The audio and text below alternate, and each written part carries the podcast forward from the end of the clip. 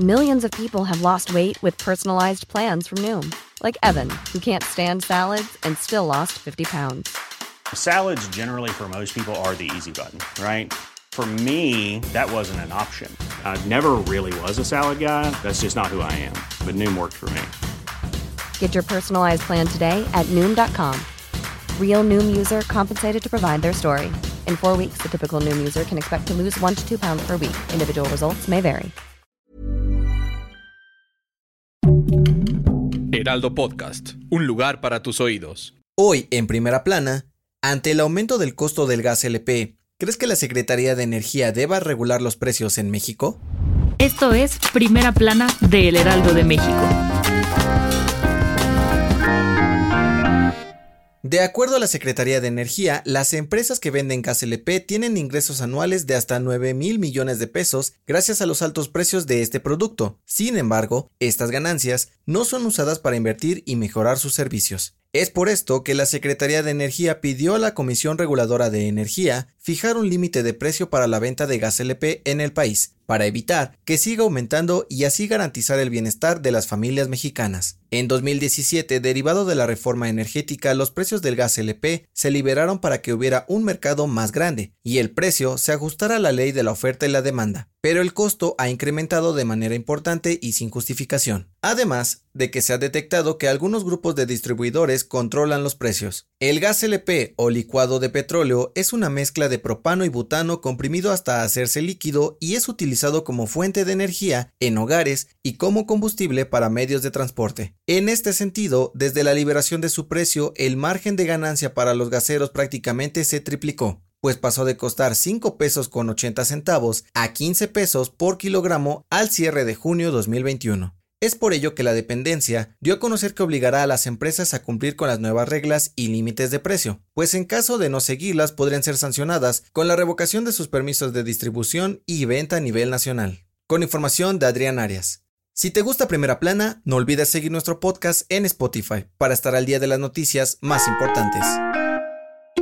Las boxeadoras Brianda Cruz y Esmeralda Falcón denunciaron a través de sus redes sociales que algunas jugadoras de la selección mexicana de softball femenil tiraron a la basura de la Villa Olímpica los uniformes con los que representaron a México durante los Juegos Olímpicos de Tokio 2020. Y aunque el equipo logró un histórico cuarto lugar en los Olímpicos, el hecho desató las críticas en redes sociales, pues algunos atletas tacharon el gesto como una grave falta de respeto y aseguraron que no valoran un uniforme que representa años de esfuerzos, sacrificios y lágrimas para los deportistas mexicanos. Ante esto, el presidente de la Federación Mexicana de Softball, Rolando Guerrero, respondió a la situación y defendió a sus jugadoras diciendo que algunas tuvieron que dejar parte de su uniforme porque les iban a cobrar sobrepeso en su equipaje. Dallas Escobedo, pitcher y referente del equipo mexicano, publicó un mensaje en sus redes sociales pidiendo perdón a los aficionados y autoridades deportivas, asegurando que no era su intención faltarle al respeto al país y que trabajarán para ser mejores.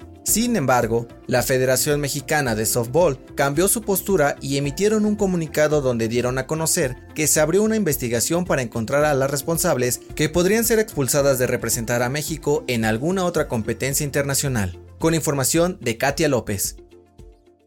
En otras noticias, el INEGI dio a conocer que el COVID-19 fue la segunda causa de muerte en México durante el 2020, con más de 200.000 personas fallecidas por este motivo. La causa principal a escala nacional fueron las enfermedades del corazón. Además, el presidente Andrés Manuel López Obrador anunció que prepara un decreto presidencial para liberar a presos. Explicó que los casos que se estudiarán serán los de internos que no hayan sido sentenciados en 10 años, adultos mayores de 65 años que no hayan cometido delitos graves o tengan enfermedades crónicas, y aquellos que hayan sido torturados dentro de las cárceles federales. Y en los espectáculos, Scarlett Johansson demandó a Disney ante la Corte de Los Ángeles por romper su contrato y estrenar la película Black Widow en Disney Plus. La defensa de la actriz alega que se había acordado que el estreno fuera exclusivamente en cines.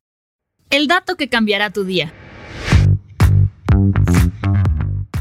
Quizá cuando piensas en los Juegos Olímpicos te imaginas a los mejores atletas compitiendo en diferentes disciplinas, pero ¿sabías que antes había competencias artísticas? Entre los Juegos Olímpicos de Estocolmo 1912 y Londres 1948 se incluyeron las categorías de arquitectura, música, pintura, escultura y literatura. La única condición era que todos los trabajos presentados se debían haber inspirado de alguna forma en los deportes. Esto fue Primera Plana, podcast de El Heraldo de México.